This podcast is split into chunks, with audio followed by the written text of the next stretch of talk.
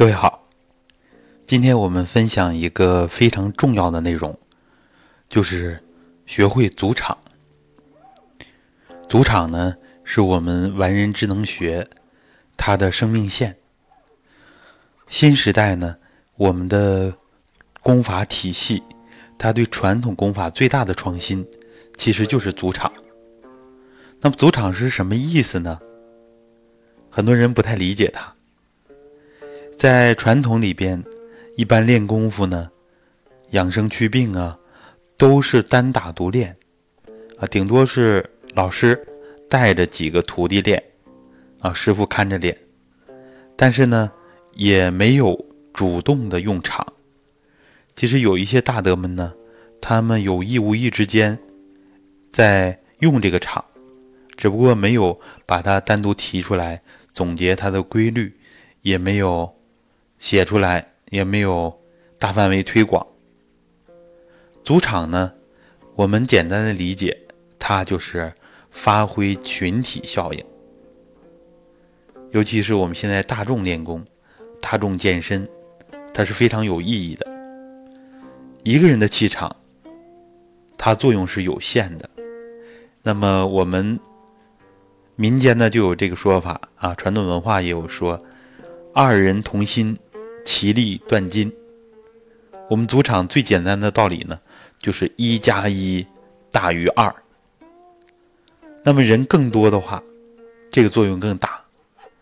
一个最显著、我们大家最容易理解的例子呢，就是在解放军过桥的时候，他原来比如说喊着一二一这样的口号过桥，嗯，但是在走上桥的时候，马上就会切换。大家自由行走，不然的话呢，容易出现的一个结果呢，就是呃损坏桥体的结构啊。为什么人能有这么大的力量？就是一个同频共振，就是一个同步。同步之后呢，这个力量就会几何级的增长。所以，我们完人智能学里边就尤其强调场的作用。一九八六年的时候，老师是总结了组场，并把它公之于众。这呢，也是来源于我们传统文化啊，以前就有这个布场啊这样的一些说法。当然呢，它是我们整个传统文化里边其实蕴含的啊，就是一直没有发出来的这样一个说是新兴的事物也好。其实它也是对我们传统文化的继承。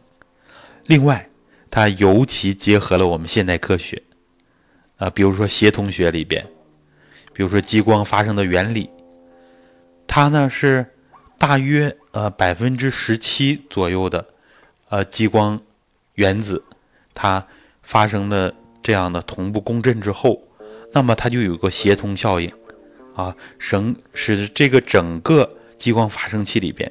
啊，产生强大的激光光束，这就是一个类比啊类似的例子。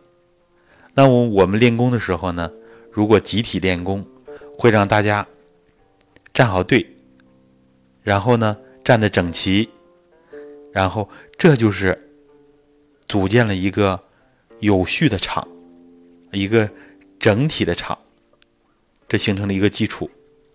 然后呢？我们在家里，以前我们说要把家里收拾的整洁，这也是气场的基础，物质基础。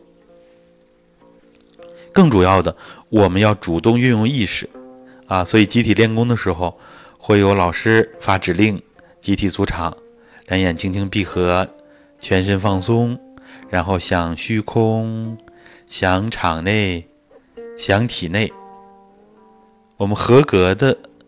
老师呢都要这样来做，那么这就是一个组场的过程，让大家形体同步，意识同步，然后把气调进场里面来，然后我们还要发指令，这个气场要干什么呢？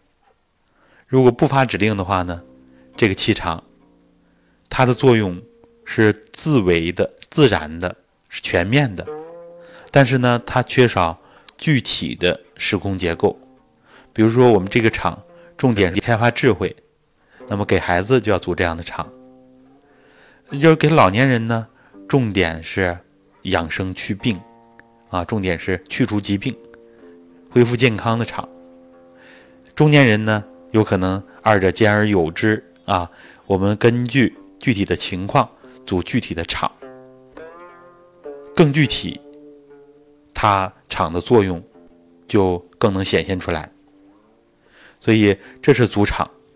以后呢，我们会详细的讲组场的三要素。现在我们初步的了解一下组场，会用场。这个组场呢，不仅仅是集体练功用。现在多数人呢都是自己在家练，那么一个人怎么组场呢？一个人更有必要组场，不然的话呢，光靠我们一己之力，什么时候？能够真正的改变自己呢？有的人说练功效果比较慢，有的人就比较快。这里边呢有自身的素质，也有方法的问题。那么呢，我们啊就是要自己一个人练的时候，也跟集体练一样组场，这样就跟我们全国的大气场能够合到一起了。像是我们中华道统文化这个大气场，几千年来形成的，要是总有这样的心胸和境界，总跟这个大场连起来，那么自己内在的生命力就起来了。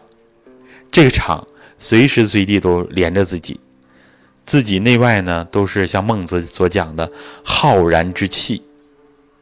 这个浩然之气绝不是自己身体里边仅仅就这点气，那不叫浩然之气。像孟子说：“其气至大至刚，是吧？充斥于天地之间，到处都是这个正能量的气，都是浩然正气。浩然正气的成语呢，应该就是从这儿来的。所以孟子讲的这个浩然之气，它更多的是一种自然界的这个大气场。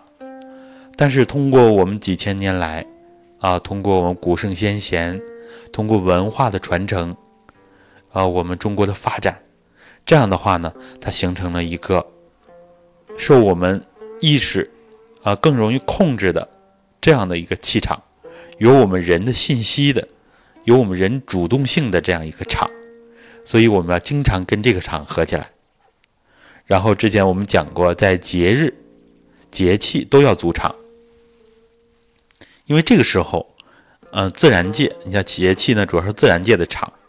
然后节日呢，主要是我们全国人民啊这么欣欣向荣啊，不同的节日有不同的主题，这都是场的内容，所以我们万众一心形成的这个场是非常强大的啊，这也是一个强大的气场。然后呢，还有我们完人智能学的这个同道们，我们大家这个更具体的场啊，直接练混元气。我们更要跟这个场合起来，自己练也要有这个意识，集体练有这个意识。我们在直播的时候，啊，把所有听直播的，呃，工友们连成一个整体，很多人就能感觉到跟平时练不一样。这就是场的作用。每个月呢，农历的十五和月末都要有子时工啊，也就是全国练功日。这个更是我们宝贵的场，在这一天，老师会带着大家练，所以我们从早晨开始就要有意识跟这个场合，最好能做到平时随时随地都组场。啊，我们这是一个非常科学的方法，比如说坐车可以组上场，啊，一路平安顺利。然后呢，我们在工作场合组场，在家里组场，所以。不同地方的气场都在变化，自己的呃身体变好了，然后内心变得愉悦了，呃开朗了，然后呢做事情越来越顺，这就是组场在方方面面的应用。当然还有更广阔的应用，比如说应用到三层物质科研上，这就是后话了。我们也希望这个。组场能够造福越来越多的人，也希望我们这个民族呢心越来越齐，心越齐，我们的力量就越大。所以，我们从这个意义和层次上来理解主场。我们一定要做正能量的传播者，正能量的实践者。好的，希望主场对每一个人都有巨大的作用。主场是我们完人智能学的生命线，所以无论您练哪一套功法，都要先主场，这样就会事半而功倍。不然的话，效率就大打折扣了，因为我们整个功法体系考虑到主场作为它的核心，非常的重要。每个人都是主场的这个主导者，所以参加集体练功的时候，不要想就主场老师在主场，我们每个人都是主场者，都要发挥主动性。所以，有条件集体练功的，要积极配合老师组场，把自己融入到这个场中；自己练功的，也要融入到全国乃至全球华人的这个大气场里边。这个气场就会日新月异，啊，对我们整个人类啊，以后这是非常好的愿景，都会有巨大的作用。好的，关于组场。我们拓展讲了这么多，希望引起每一位工友的重视。好的，我们下一次再见。